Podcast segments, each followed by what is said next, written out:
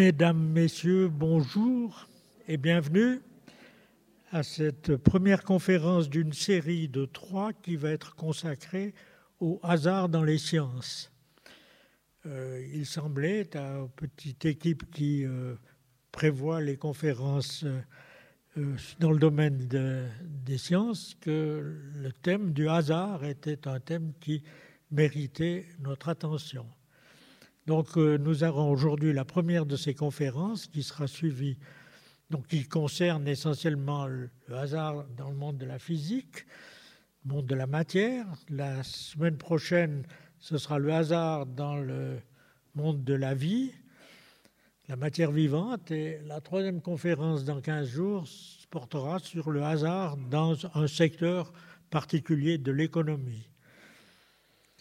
Euh, bon, les sciences de la nature euh, en général, admettent comme euh, principe universel le principe de causalité, c'est-à-dire qu'au fond, tout phénomène a pour origine une cause ou plusieurs causes, et, euh, ceci détermine l'avenir, enfin l'évolution du système. bien sûr, la physique quantique nous a habitués à autre chose, puisqu'au fond, on a longuement débattu sur le déterminisme ou non-déterminisme de la physique quantique, mais finalement, elle est quand même déterministe dans la mesure où elle définit les probabilités de chacune des possibilités qui s'offrent lorsqu'un système est perturbé. Donc euh, euh, voilà, mais aujourd'hui, bien, nous allons voir en quoi le hasard peut se faufiler dans le monde des sciences exactes, la physique étant par nature une science exacte. Pour nous entretenir de ce thème, nous avons la chance d'accueillir François Rotten, que la plupart de vous connaissent puisque ce n'est pas la première fois qu'il intervient sur cette scène, c'est probablement la troisième si ma mémoire est bonne. Euh, François Rotten est professeur honoraire à l'Université de Lausanne, licencié en physique et docteur en physique aussi de l'Université de Lausanne.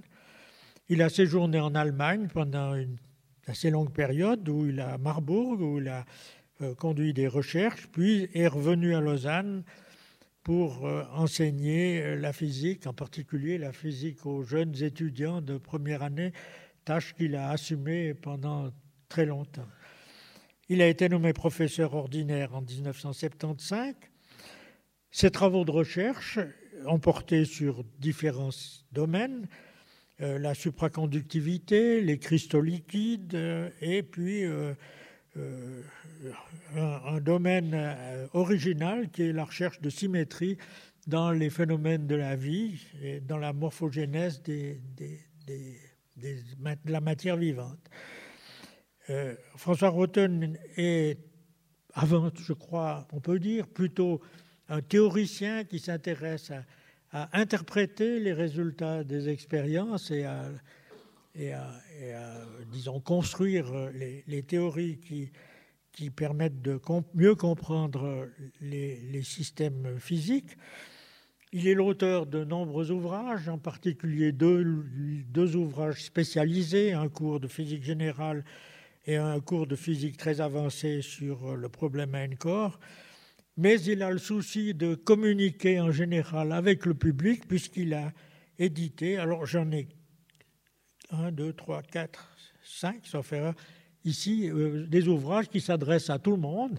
Alors je citerai par exemple euh, Et pourtant elle tourne, on sait bien qui, Surprenante gravité, traduit en chinois si je ne m'abuse, ce que j'ai appris récemment, la science et les coïncidences, ah, là, on commence à voir peut-être poindre euh, le hasard, je ne sais pas.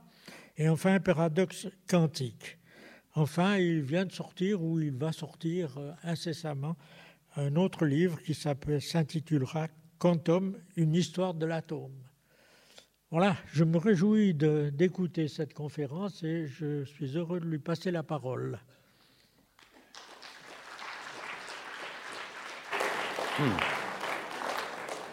Je remercie Claude Joseph pour ses aimables paroles et je remercie également Connaissance 3 de me donner l'occasion de m'exprimer sur un sujet qui, ah, comme beaucoup d'autres sujets, euh, est particulièrement, me semble-t-il, intéressant. Donc, il s'agit de parler du hasard. Alors, quand on parle du hasard, évidemment, euh, chacun a dans son esprit une idée un peu spéciale, une idée particulière du hasard. Donc il vous faudra euh, essayer de me suivre dans ce que je vais vous présenter. Alors, on peut continuer. J'ai divisé cet exposé en trois.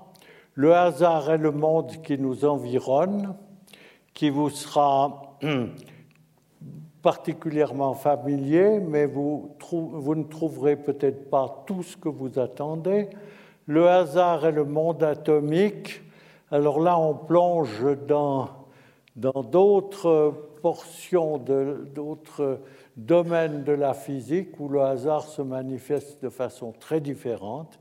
Et puis enfin, le hasard et les lois de la nature. Là, je, me risque dans un domaine qui est extrêmement dangereux, mais je pense que je sortirai quand même vivant de cet exposé. On peut continuer. Alors, allons-y. Ça, c'est la définition du petit Robert. Le hasard, c'est la cause fictive de ce qui arrive sans raison apparente ou explicable, souvent personnifiée au même titre que le sort ou la fortune. Ce qui est important, c'est ce qui est en vert. Le hasard est multiforme. Vous le verrez cet après-midi.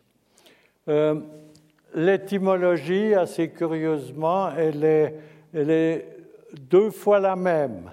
Elle vient du hasard, de l'arabe hasard et du latin aléa. Et dans les deux cas, il s'agit du jeu de dés. Parce que, comme je vais vous le montrer tout à l'heure, le jeu de dés parvient à imiter magnifiquement l'action du hasard. Euh, on oppose le hasard en général à la nécessité. Euh, la nécessité, c'est ce que l'on voit justement dans les sciences exactes. C'est un enchaînement des causes et des effets des principes et des conséquences. Donc c'est un enchaînement logique euh, où il n'y a pas en principe de place pour le hasard. Euh, tout ce qui existe, le choix de ce terme nécessité, qui n'est pas tellement euh, utilisé de nos jours, en tout cas dans ce sens-là, le, le, choix de ce mot vient du fait que on cite toujours tout ce qui existe dans l'univers est le fruit du hasard et de la nécessité. On l'attribue à Démocrite, mais comme euh, pour beaucoup d'auteurs antiques, on n'est pas tout à fait sûr de l'origine. Et puis, euh, un point important, je vais surtout parler à la place de nécessité, qui est tombé un petit peu dans l'oubli. Je vais utiliser plutôt le terme de déterminisme mais qui, représente la même idée. Voilà, on peut continuer. Alors, la première chose qui est extrêmement importante, c'est que dans la physique, dans les sciences exactes, eh bien, vous avez à quelque part le déterminisme qui joue un rôle important. Donc, le déterminisme s'opposant au hasard. C'est-à-dire que il faut prendre euh, peut-être euh, l'image d'une planète, c'est plus simple au point de vue de la physique, n'est-ce pas? Euh, C'est beaucoup plus simple que ce qui peut arriver sur Terre où les choses sont beaucoup plus compliquées. Alors, si vous prenez une planète et que vous connaissez sa position à un instant donné, sa vitesse, et puis la direction de son mouvement, eh bien, vous pouvez, en principe, attention à ce en principe, vous pouvez savoir où elle se trouvera dans un futur aussi éloigné que vous le désirez. C'est ça l'expression du déterminisme. quand on a la connaissance des paramètres importants, eh bien, la suite du mouvement est toujours déterminée. Euh, maintenant, justement, on a parlé du jeu de dés. Alors, le jeu de dés, euh, il n'a d'intérêt que parce qu'il se rit du déterminisme. Et c'est extrêmement simple quand on revient à cette question de conditions initiales. Comment est-ce qu'on joue au Il des gens qui sont des spécialistes. Ils mettent un dé, deux dés, trois dés dans un gobelet. Ils cachent l'ouverture du gobelet avec la main et puis ils jettent les, les dés sur euh, une surface quelconque. Alors en faisant ça, ils s'arrangent justement à ne pas connaître, à ce que personne ne puisse connaître les conditions initiales. On ne sait pas où se trouve exactement chacun des dés, et puis surtout dans quelle position ils se trouvent, ce qui fait qu'on ne peut pas prévoir la suite, l'évolution de ces dés. Une fois qu'ils sont lâchés, mais il faut attendre qu'ils euh, se soient immobilisés et que leur face supérieure euh, affiche une valeur. Donc, euh, ce qui est important dans ce cas-là, c'est que vous avez l'imprévisibilité. C'est juste le contraire de ce que je disais avec la planète tout à l'heure. Avec la planète, on connaît les choses au départ, donc on sait comment elle va se comporter. Les c'est exactement le contraire. Alors, il y a un autre aspect du hasard qui est peut-être plus familier pour vous, mais qu'on rencontre dans la vie de tous les jours, sauf que ici, euh, le sujet en question, j'espère que vous ne le rencontrerez pas. C'est-à-dire que vous avez tous entendu parler de la météorite de Chicxulub, c'est comme ça que ça se, ça se prononce, qui il y a 66 millions d'années est venue bouleverser l'évolution sur la Terre. C'est-à-dire que les tous les dinosaures, sauf les ancêtres des oiseaux, là on a eu beaucoup de chance, euh, ont disparu. Euh, et puis encore un, nombre considérable d'espèces ont disparu. Et euh, ça a eu une conséquence extrêmement importante, c'est que comme les dinosaures qui régnaient sur la planète avaient disparu, eh bien, les mammifères ont pu se développer et occuper les niches écologiques qu'avaient désertées les dinosaures. Et on peut à bon droit faire l'hypothèse, enfin c'est de la spéculation, mais de dire que si nous sommes ici, c'est que il y a 66 millions d'années, on ne peut pas préciser le jour, ça c'est sûr, il y a 66 millions d'années, une grosse météorite, et encore, ce n'était pas si gros que ça, environ 15, 15 km de diamètre, mais ça suffit pour faire, euh, euh, pour, pour euh, faire des dégâts absolument importants. Et puis, alors c'est là que je voulais en venir. Dans ce cas-là, évidemment, pour nous, pour les dinosaures, c'est un hasard que cette euh, météorite ait croisé le chemin de la Terre. C'est-à-dire que vous avez ce qu'on appelle deux chaînes causales indépendantes qui se sont brusquement rencontrées. C'est-à-dire que la Terre, euh, du point de vue géologique et de tous les points de vue que vous voulez, la Terre a suivi son petit bonhomme de chemin depuis euh, les débuts du système solaire, et puis la météorite, elle a fait de même. Et puis brusquement, euh, ça doit arriver de temps en temps, et dans l'histoire du système solaire, c'est comme ça que les planètes ont pu se former, c'est parce qu'elles ont reçu, elles ont subi la collision de, de petits corps célestes, des corps célestes un peu moins volumineux qu'elles. Alors, finalement, euh, vous avez vraiment l'image de deux chaînes qui peuvent être considérées comme déterministes, le mouvement de la météorite, le mouvement de la Terre, et puis brusquement, patatras, euh, le hasard intervient. Donc euh, il n'y a pas de remise en cause du déterminisme, mais c'est ça qui est important. Ça n'empêche pas que vous avez euh, l'intervention de ce que nous appelons le hasard. On peut continuer. il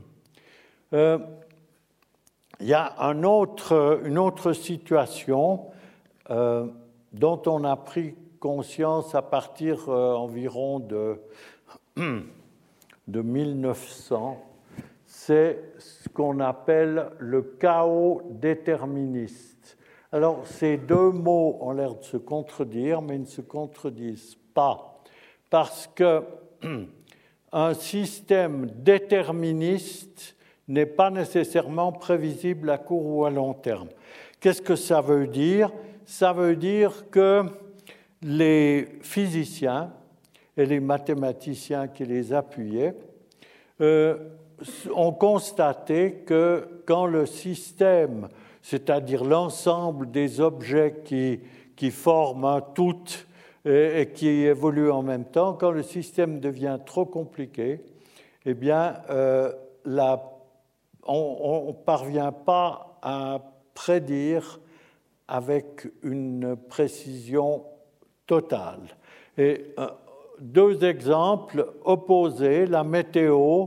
Euh, la météo, même si vous savez, même si vous aviez des, prises de température, de pression partout dans l'atmosphère, partout à la surface de la Terre, si vous connaissiez la, répartition des nuages, etc., etc., eh bien, vous pouvez euh, pas euh, faire des prévisions autour de, euh, au-delà de deux ou trois semaines.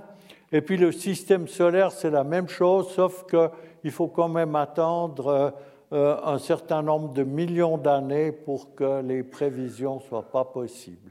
C'est-à-dire que, et c'est là que les choses deviennent importantes, c'est que les deux cas sont des cas de sensibilité aux conditions initiales. C'est-à-dire que vous avez, pour déterminer la position, l'avenir d'une planète, vous devez déterminer euh, où elle se trouve à un instant donné, quelle est sa vitesse, comme je disais, la direction de son mouvement, mais vous ne pouvez le faire qu'avec une précision limitée. Un physicien ou n'importe quel euh, ou un chimiste ne peut faire des mesures qu'avec une précision qui est limitée. Elle peut être très grande, mais elle est toujours limitée. Alors, si votre système est tel que quand vous changez extrêmement peu les conditions initiales, l'évolution va diverger, eh bien, vous ne pouvez simplement pas faire de prévision. Et c'est exactement ce qui se trouve dans le cas de, la météo et du système solaire. Mais le système solaire, je vous rassure, n'ayez pas peur, c'est temps, c'est bon. Euh, on raconte que cette sensibilité aux conditions initiales avait été prévue, mais elle a été découverte d'une manière assez amusante.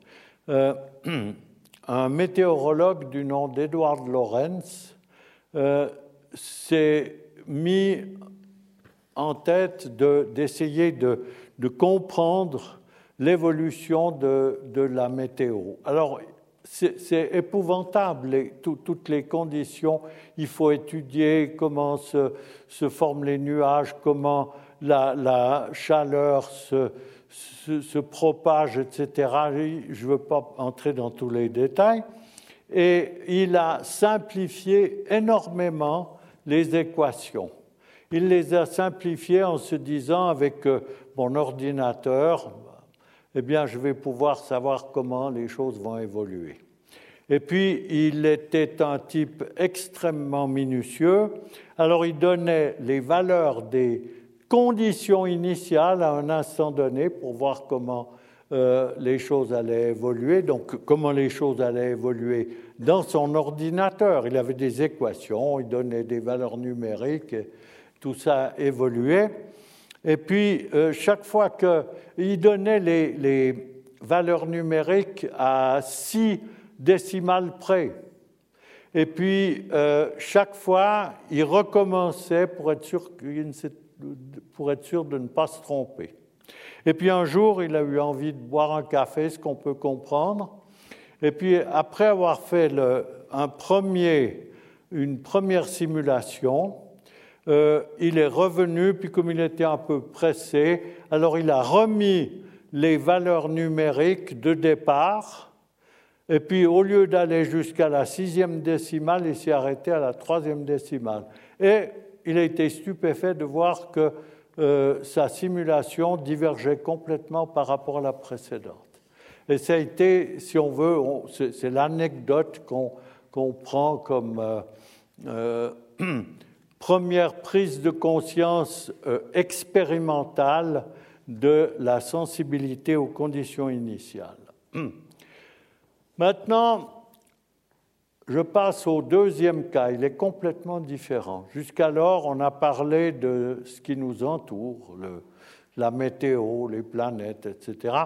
Maintenant, on plonge dans le monde atomique.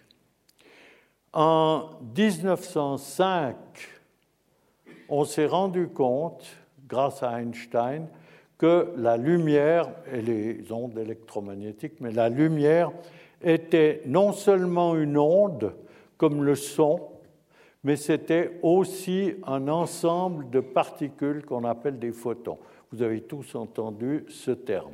Alors, supposons que on ait une, on peut le faire à peu près actuellement.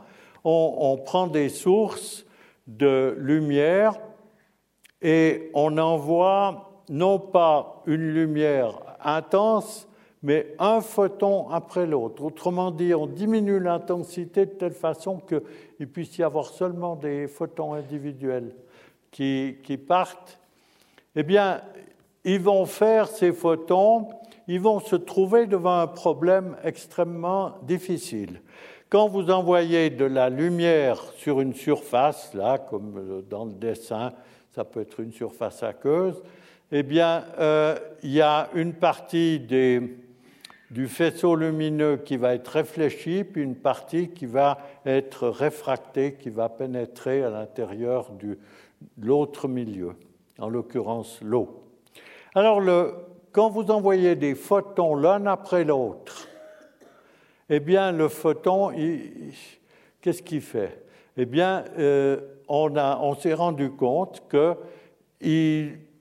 parfois, il avait tendance à être réfléchi, parfois à être réfracté. Et puis, dans des conditions telles que s'il y a énormément de photons, donc dans les conditions habituelles, eh bien, on se retrouve avec euh, les lois de réfraction et de réflexion habituelles. Alors, ça, c'est un grand débat de la physique quantique. Est-ce que c'est le hasard qui décide ou bien est-ce qu'il y a autre chose là-dessous qui, décide? Pour l'instant, l'immense majorité des physiciens euh, a pour opinion que effectivement c'est le hasard qui décide, c'est-à-dire que c'est une façon de dire, mais on peut dire simplement le photon a une certaine probabilité d'être réfléchi ou bien d'être réfracté. Alors maintenant, je vais vous montrer un cas qui implique le hasard, mais qui est tellement étonnant, tellement euh, curieux, que ce serait dommage de ne pas le mentionner. Bien que ce ne soit pas dans ce cas-là, dans ce que je vais dire, le hasard qui joue le rôle, le premier rôle. Alors, vous avez deux particules. Ça, on, imagine, vous savez que les, physiciens, euh, depuis longtemps, font des expériences avec des particules qui soumettent à des collisions, etc. Dans ce cas-là, ce sont des particules qui sont euh, similaires et puis qui étaient en contact le, physicien s'est arrangé pour, euh, au fond à ce qu'une grosse particule, une molécule ou une grosse particule se divise en deux, et puis elle s'éloigne. Et puis elle possède ces particules des spins. Alors ne me demandez pas ce que c'est qu'un spin parce que c'est long à raconter, puis je ne suis pas sûr que j'y arriverai. Ne me demandez pas ce que c'est que des spins. Pensez simplement au fait que quand vous les mesurez, quand vous le mesurez, eh bien, vous pouvez cocher un plus ou bien un moins. Puis encore, ce n'est pas exactement comme ça que ça marche, mais ça n'a aucune importance. Alors c'est un plus ou un moins. Alors une de, ces deux particules, elles s'éloignent l'une de l'autre. Et puis euh, on mesure, et puis de temps en temps on observe un plus, de temps en temps on observe un moins, c'est comme le photon de tout à l'heure, il y a une certaine probabilité, il n'y a absolument rien de particulier à ça. On peut continuer. Et on peut dire que c'est le hasard qui va décider du, sort euh, de la mesure d'une des particules. Mais là où les choses se compliquent, là où les choses se compliquent, c'est que quand les particules sont extrêmement loin l'une de l'autre, eh bien, quand vous mesurez plus, dans le cas par exemple que j'ai imaginé, chaque fois qu'une des particules, euh, quand on mesure son spin, chaque, chaque particule affiche plus, l'autre particule affiche moins et vice-versa. Alors pour être un peu plus clair, je vais imaginer de nouveau des dés. Je vais me servir des dés. Et puis j'imagine que vous avez quelqu'un de très mystérieux qui est capable, non, biffez le mot mystérieux, très habile qui fabrique des dés. Et puis il vous, il vous en offre deux. Puis il vous dit, alors essayez de faire rouler ce dé, vous verrez ce qui se passera il ne se passe absolument rien de spécial. De temps en temps, on a un, un 5, un, un 3, etc. Et puis, si on essaye avec l'autre dé, eh bien, c'est la même chose. Mais si on les jette en même temps, alors brusquement, on s'aperçoit qu'on a beau recommencer les, les jets, etc. L'un, quand l'un affiche pair, l'autre affiche impair et vice-versa. Alors là, vous comprenez, vous êtes euh, vraiment étonné. Donc, cette histoire de D, je ne considère pas ça comme une explication, mais comme une illustration de ce qui se passe avec les spins. C'est un peu la même chose. Mais surtout, les choses euh, deviennent... Euh, oui, on peut continuer. à Genève, un de nos collègues, qui s'appelle Nicolas Gisin, fait des expériences, d'ailleurs elle remonte à plusieurs années, dans lesquelles il envoie ces deux particules dont je parlais tout à l'heure. Deux particules s'éloignent à des distances qui sont considérables. Et puis il fait la mesure du spin d'une des particules et puis de l'autre particule. Il s'arrange pour les faire de façon pratiquement simultanée, et même à un point que c'est impossible qu'elles échangent de l'information.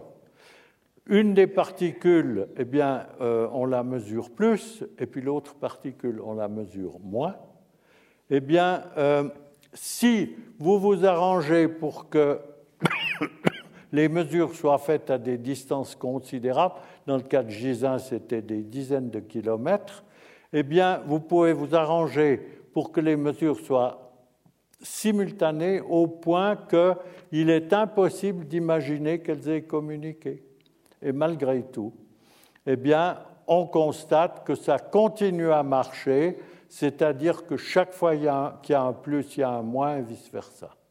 Et ça, le, hasard il se comporte exactement de la même façon, c'est-à-dire que vous avez le hasard, vous pouvez dire les choses ainsi, mais ce n'est peut-être pas une bonne interprétation. Le hasard joue un rôle quand on mesure la première des deux, quand elles sont simultanées, on est embêté. Là, euh, on mesure plus et puis automatiquement moins à l'autre. Alors comment les choses se passent? Eh bien, ce sont les, les mystères du monde atomique. Maintenant, je passe euh, au troisième cas.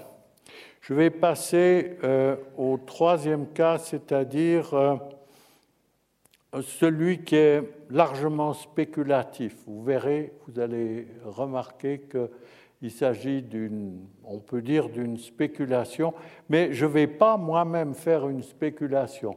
Je vais simplement ouvrir la porte à une spéculation. Alors, les lois de la nature, d'où est-ce qu'elles viennent? Ça, c'est, il faut que je commence par là pour que les choses soient euh, plus claires. Les, les, lois de la nature, évidemment, personne ne sait d'où elles viennent. Il existe des théoriciens qui font des spéculations à ce propos, mais ce sont réellement des spéculations, c'est-à-dire qu'elles ne se s'appuie sur aucune expérience. Alors, ce qui est frappant avec les lois de la nature, ça, dépend des souvenirs que vous avez des cours de physique ou de maths, n'est-ce pas? Vous voyez que j'ai le, substantif beauté, je n'ai pas osé le mettre en rouge, hein parce que je me suis dit que ça risquait de, de choquer certaines personnes mais en tout cas, elles ont une cohérence et une universalité.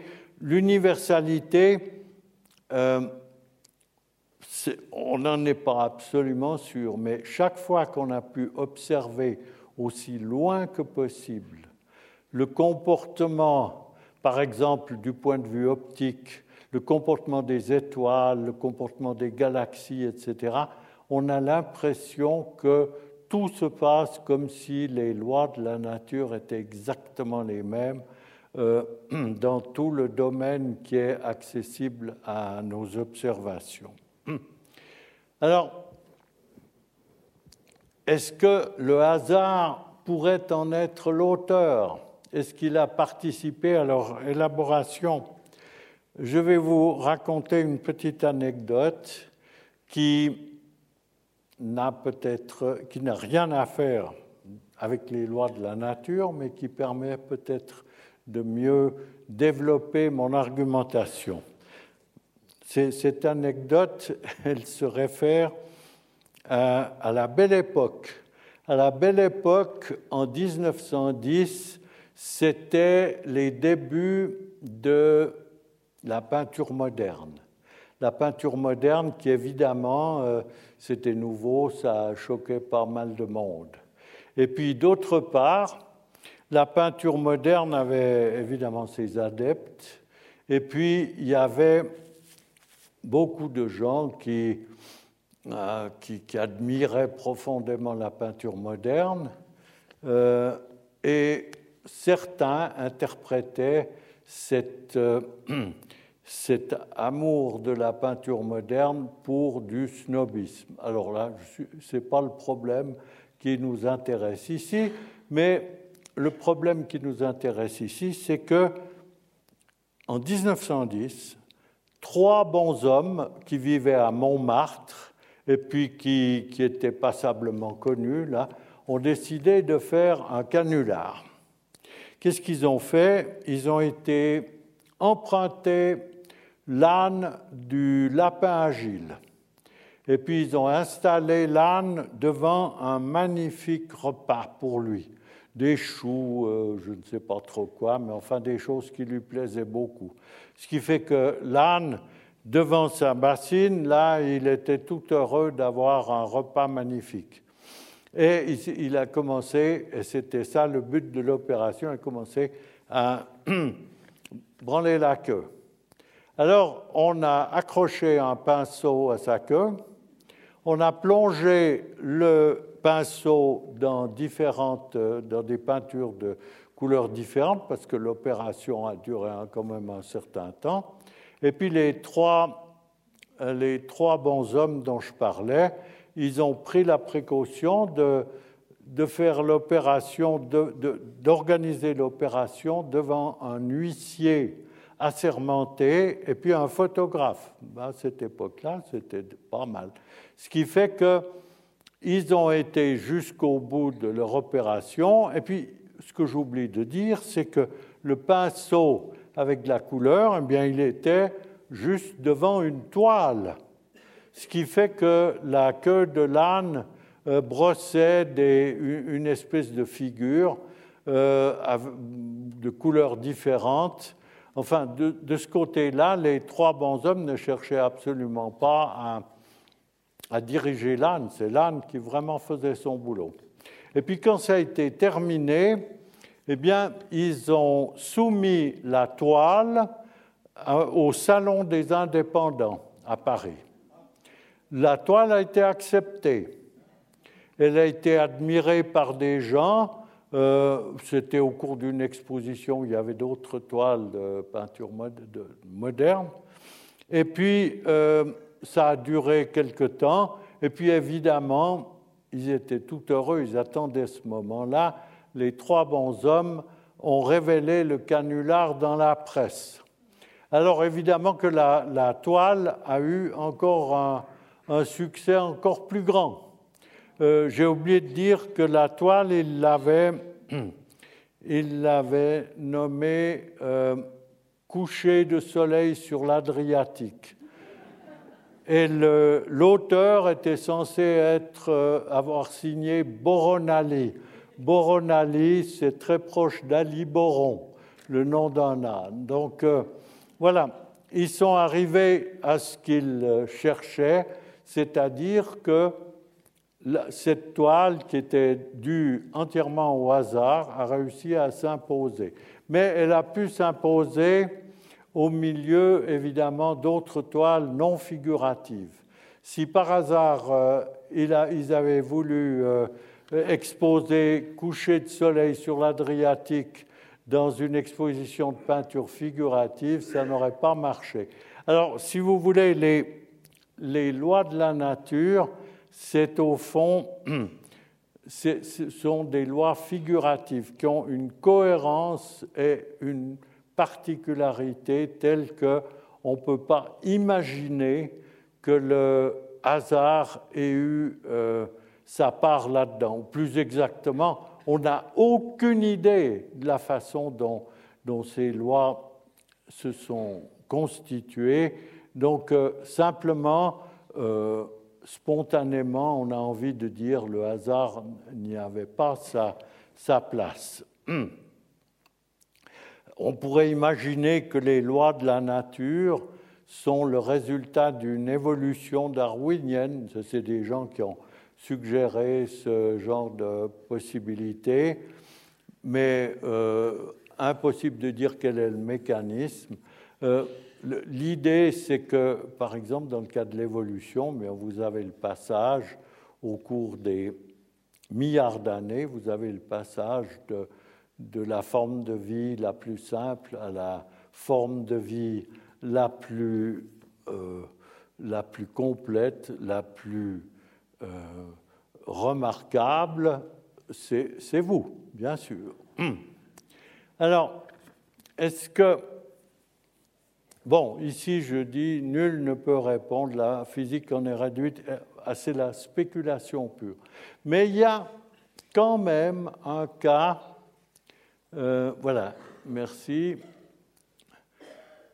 Euh, les lois de la nature, là c'est un exemple que tout le monde connaît, E égale mc carré, évidemment, tout le monde sait ça par cœur. Alors qu'est-ce que c'est? C'est une loi de la nature.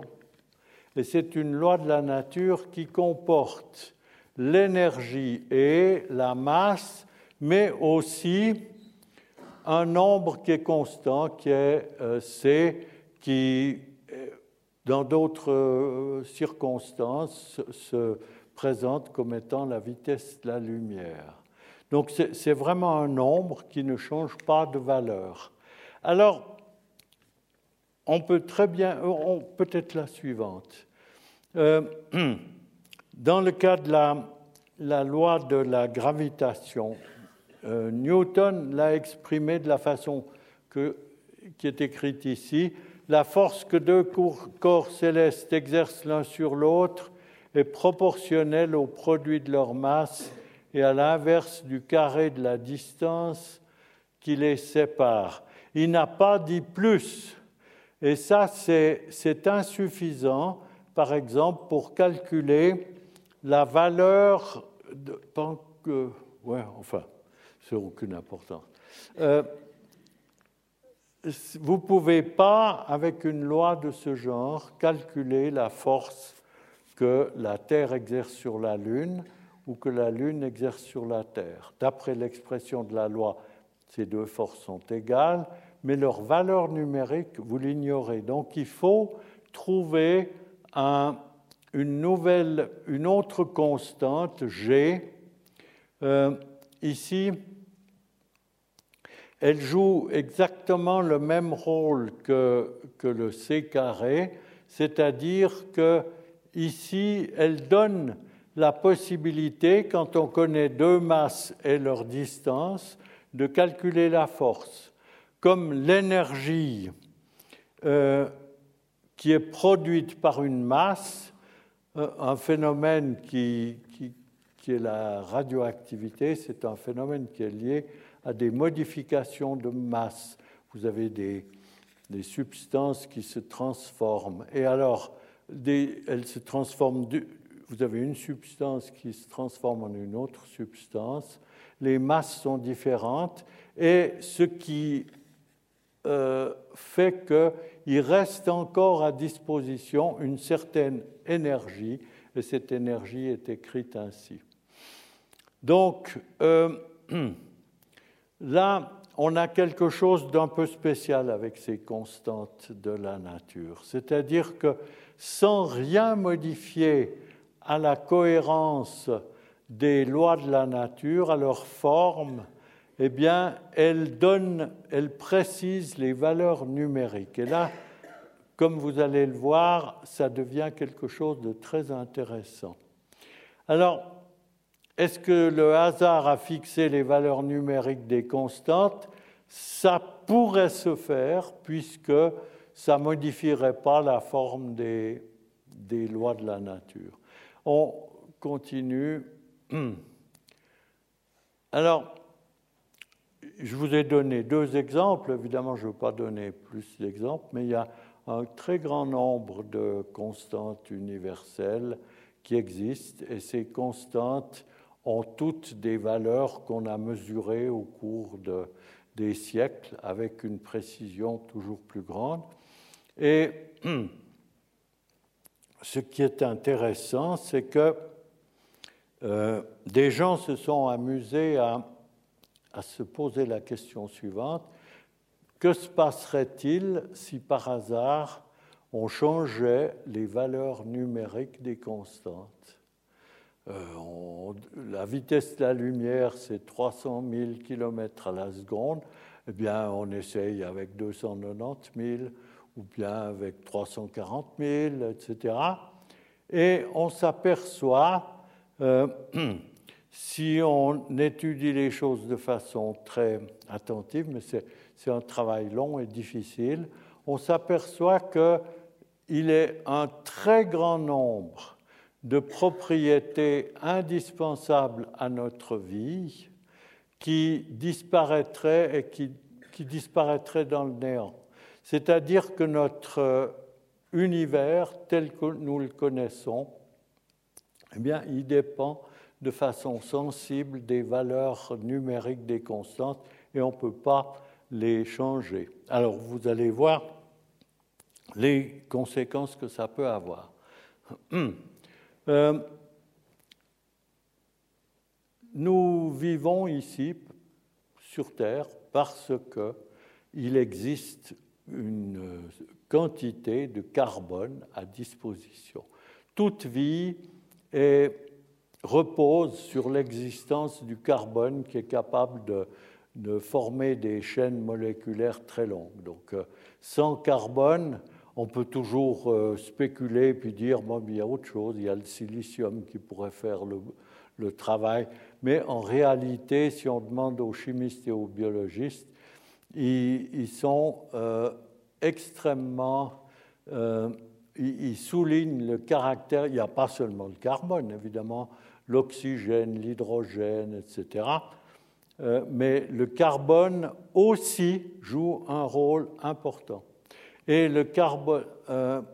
alors ici, vous avez un... attendez,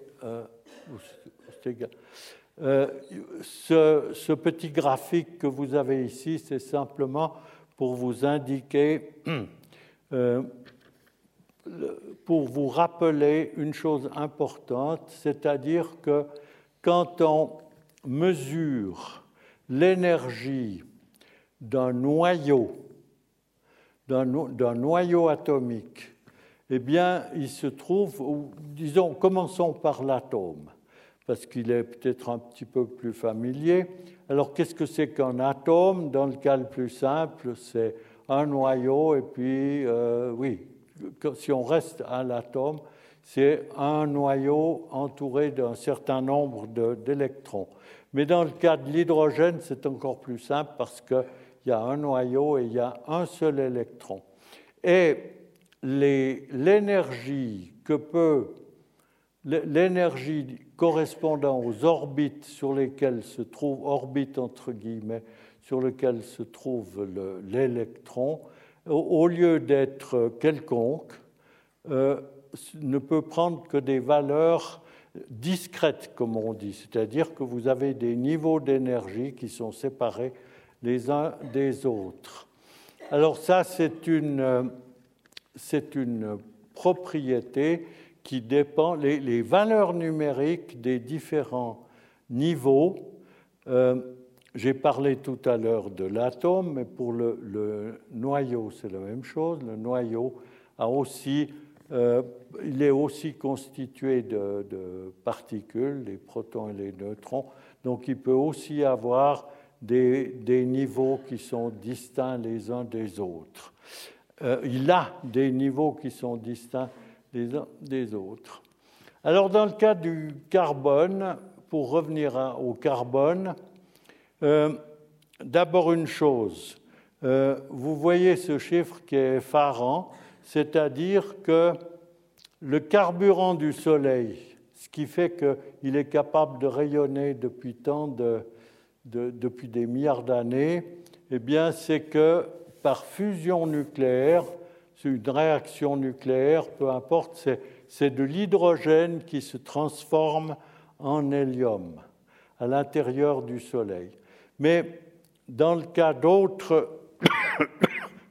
étoiles, je n'entre pas dans le détail, eh bien, euh, c'est le,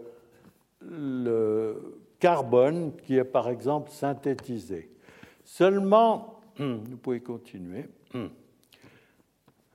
Alors, ici, vous voyez tous les éléments légers. C'est valable pour les éléments les plus légers. Euh, euh, si on prend leur numéro atomique, c'est les premiers dans le tableau de Mendeleïev. Eh bien, le carbone, on pense qu'il a été, a été aussi et qu'il l'est encore maintenant fabriqués à l'intérieur d'autres étoiles. Ça l'hydrogène et l'hélium, ça allait pour le Soleil. Et puis maintenant, euh, on s'occupe du carbone. Alors, je n'entre pas dans les détails, mais ce carbone, euh, il devait être fabriqué. On ne voyait pas où il pouvait être fabriqué.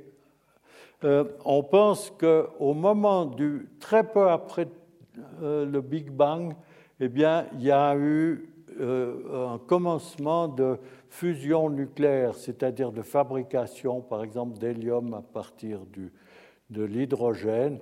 Mais en tout cas, il est exclu, pour des raisons euh, que les théoriciens ont développées, il est exclu que tout autre que des éléments plus lourds aient pu se former, et par conséquent le carbone. Donc il faut leur trouver des fournaises à l'intérieur desquels ils, ont, ils, sont fabriqués.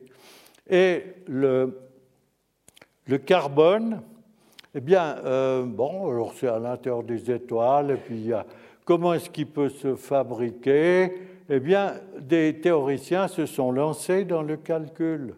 Ils ont imaginé des réactions, un peu comme euh, on aurait des réactions chimiques.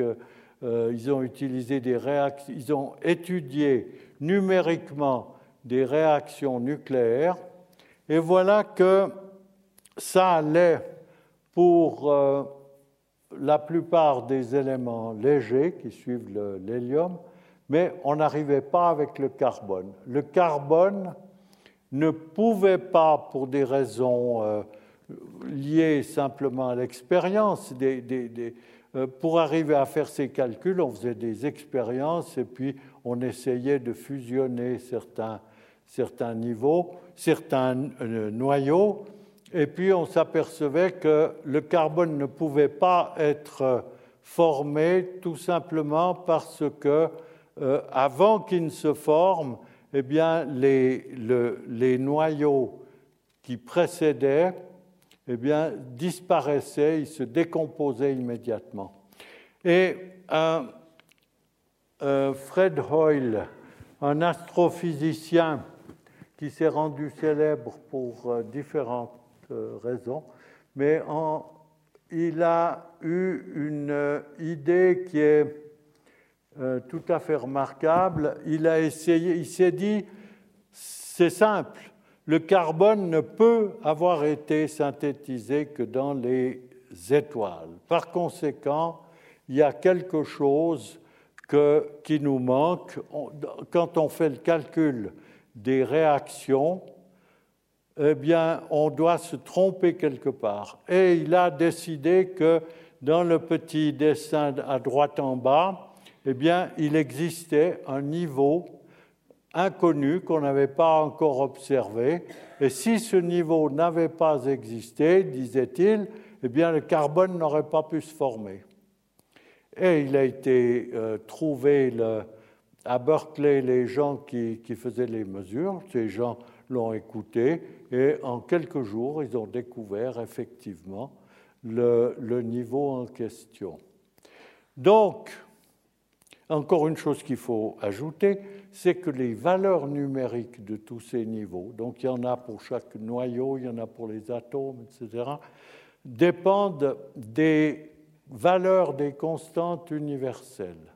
Donc euh, il a fallu une coïncidence, euh, on, risquait fort de ne pas exister si le niveau avait, été placé euh, un demi pour cent plus haut ou un demi pour cent plus bas. Bref, euh, cette constatation a donné évidemment lieu à des spéculations. Comment se fait-il que l'univers puisse exister tel que nous le connaissons et tel qui permet notre existence, c'est-à-dire avec du carbone, quand c'est tellement, tellement sensible quand vous changez certaines valeurs des constantes universelles. là, il n'y en a pas qu'une à modifier. Hein. Il, faut, il faut calculer, il faut prendre l'ensemble des constantes, puis voir dans quel sens on peut les manipuler pour que le niveau euh, subsiste. Eh bien, euh, ça a donné lieu à ce qu'on appelle deux principes anthropiques. Alors, euh, plutôt que de vous expliquer ce mot, euh, vous avez devant les yeux le principe anthropique faible, qui dit ceci ce que nous pouvons nous attendre à observer doit être compatible avec les conditions nécessaires à notre présence en tant qu'observateur. Autrement dit, si ce niveau n'avait pas existé, eh bien, on ne serait pas là pour, euh, pour en discuter, on ne serait pas là pour s'en étonner. Donc, euh, circuler, il n'y a rien à voir. C'est tout tout à fait normal. Il se trouve qu'il y a un niveau où on espérait qu'il soit, eh bien, euh, bon, ben, on est là, effectivement, puis on le constate, c'est tout. Mais il y a aussi d'autres gens qui adoptent un principe fort. Les paramètres dont l'univers dépend sont réglés pour permettre la naissance et le développement d'observateurs en son sein à un certain stade de son développement. Alors évidemment, c'était inévitable qu'il y ait les deux, les deux attitudes qui, apparaissent. La, la, première attitude, celle qui concerne le principe anthropique faible, elle est, on ne peut pas la critiquer, elle est absolument correcte. Euh, simplement, elle vient après coup renforcer, le, expliquer euh, que Fred Hoyle a eu le courage de faire l'hypothèse qu'il fallait. Puisque nous sommes ici, il fallait ce niveau, eh bien il doit être là et il était là. Mais maintenant, le principe anthropique fort, alors euh, curieusement, Hoyle qui était un type qui s'opposait un peu à, euh, toute la nomenclatura, qui, a eu des tas d'ennuis dans sa carrière parce qu'il critiquait tout le monde, eh bien, euh, lui, il était plutôt euh, du côté du principe anthropique fort. Alors, il ne faut pas... Ce, ce, principe, c'est exactement ce principe fort c'est une croyance, hein, ce n'est pas autre chose. Ça ne fait pas partie de la, de la science, ça fait partie, euh, vous, connaissez le dessin, euh, vous avez entendu parler, comme tout le monde, du dessin intelligent, qui dit que l'évolution euh, darwinienne, elle était telle qu'elle devait produire l'homme. Ici, c'est presque équivalent. Euh, c'est des choses qui, qui appartiennent, encore une fois, aux croyances, ça n'appartient pas à la science. La science ne défend jamais des idées de ce genre-là. Hmm. Voilà, alors ici vous avez euh, une certaine, un certain nombre de, de livres dans lesquels, livres, disons, accessibles même quand on n'a pas fait de grandes études de, physique, et qui, euh, qui me semble-t-il, peuvent, euh, peuvent intéresser. Cela dit, je vous remercie.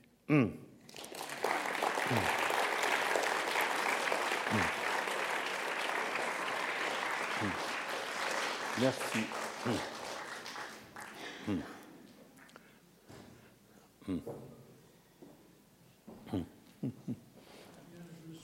Certain que ces conclusions vont attirer pas mal de questions.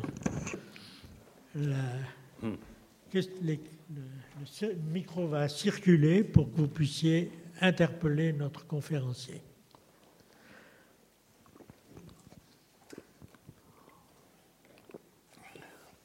Euh,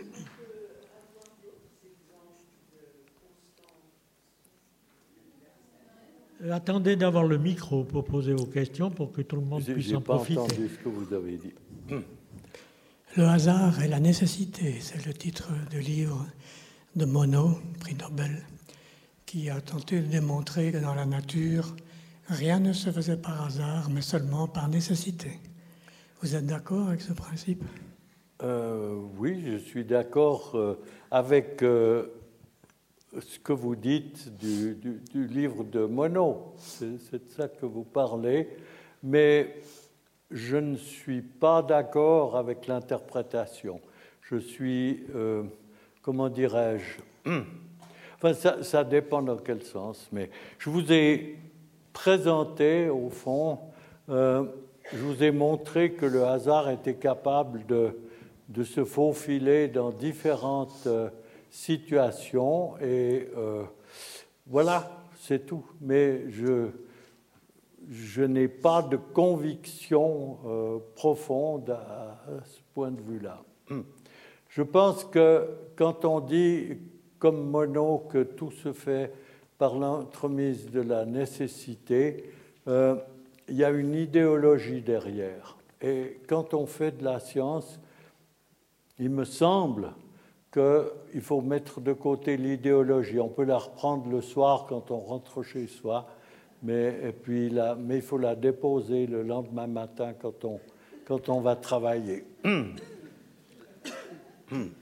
Peut-être que cette question pourra être débattue la semaine prochaine.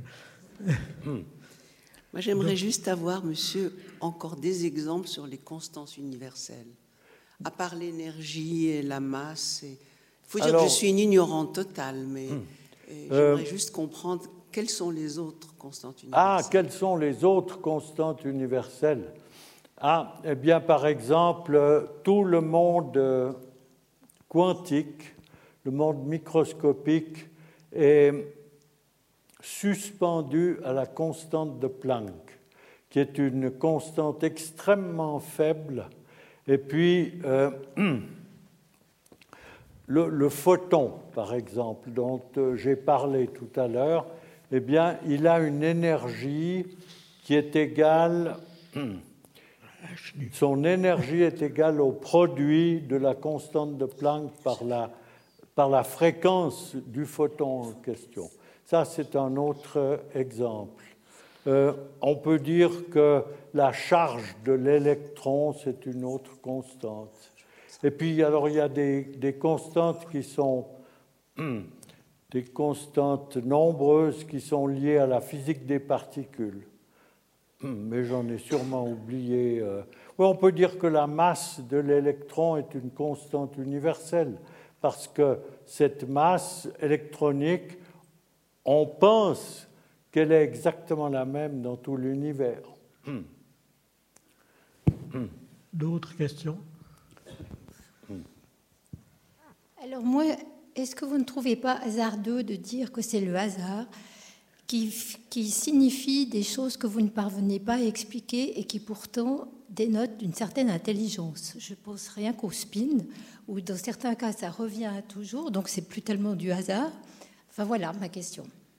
Est-ce que c'est pas facile finalement de dire que c'est le Mais, Excusez-moi, j'ai n'ai pas bien compris votre question. Vous pouvez la répéter? Oui, je recommence. Alors, si vous traitez de hasard ce qui n'est pas explicable par les découvertes de la science à l'heure actuelle, mais en même temps, moi, ce que je remarque, c'est qu'il y a une énorme intelligence dans ce hasard.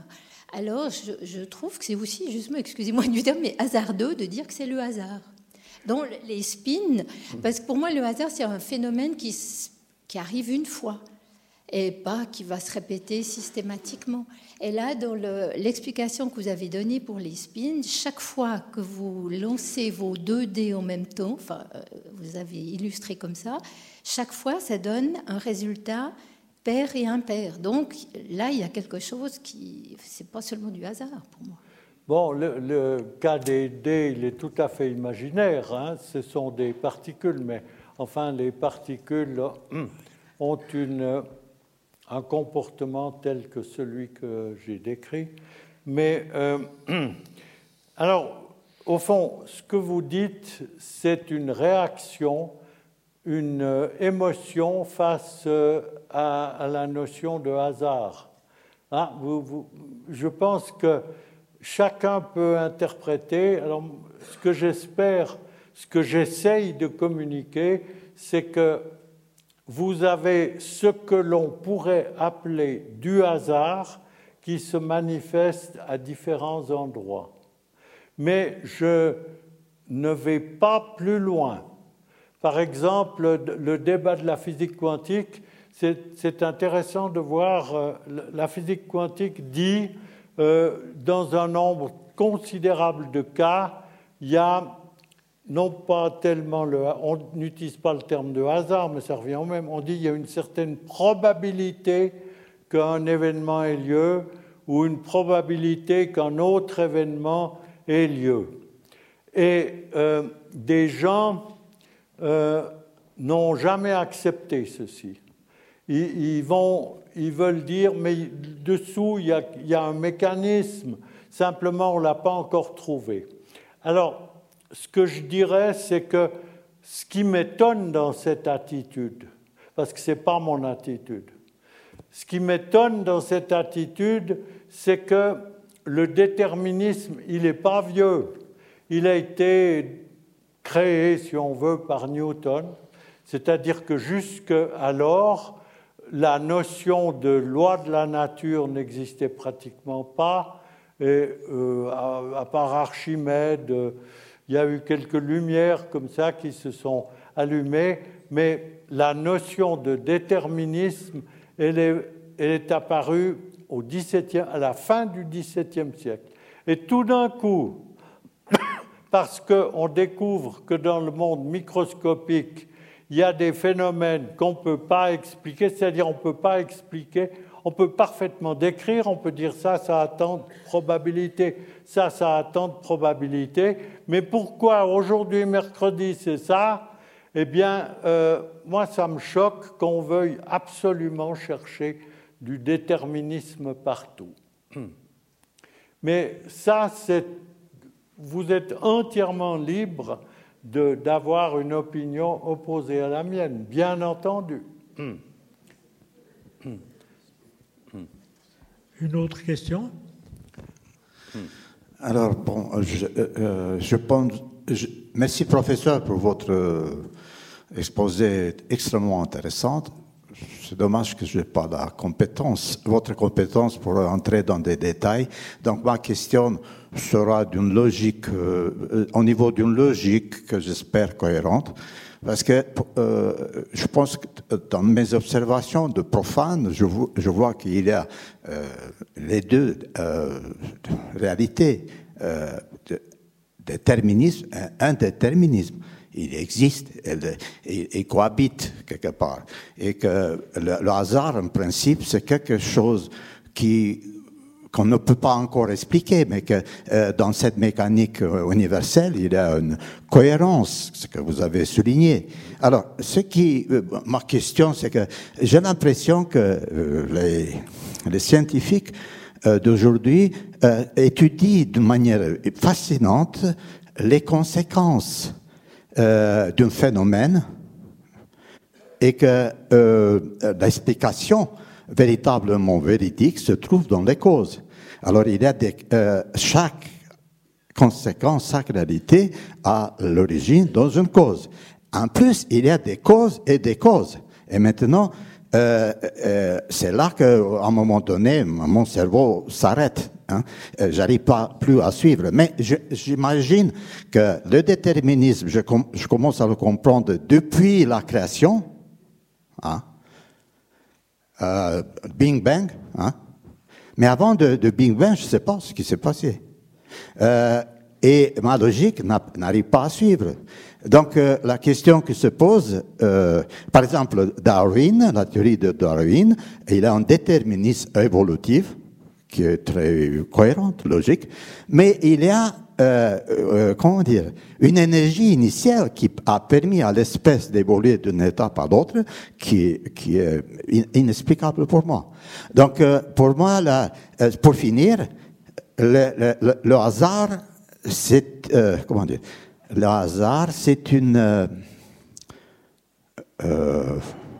évidence mais aussi euh, la, la, réalité concrète, logique et autre évidence. J'aimerais bien euh, euh, introduire une notion de bizarre. Une notion de Et bizarre. Le hasard n'existe pas. Il y a une, le hasard, c'est ce qui on ne peut pas expliquer pour le moment. Ça, c'est une évidence. Alors, pour définir ma position, c'est les bizarres.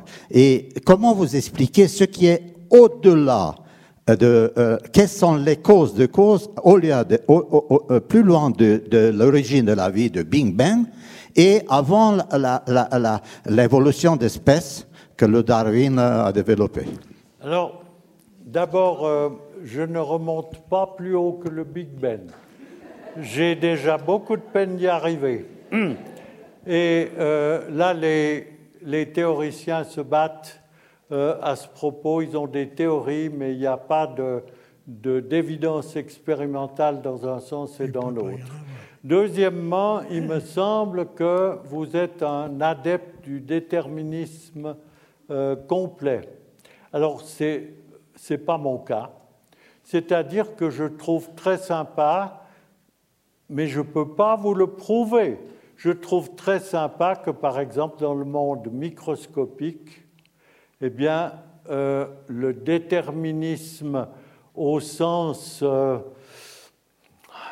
vous comprenez, chacun de ces mots, on peut les prendre dans des catégories différentes. Le, il y a bien une sorte de déterminisme qui existe au niveau microscopique, mais le fait que la probabilité existe, qu'il y ait des, phénomènes probabilistes, eh bien, euh, ça, ça ne me choque pas du tout, et j'ai quelquefois un peu de peine à comprendre qu'on puisse tenir tellement au déterminisme. Hmm. Mais encore une fois, c'est une question d'opinion personnelle. Je ne peux rien vous démontrer de ce que, de ce que je viens de dire. Y a-t-il encore des questions?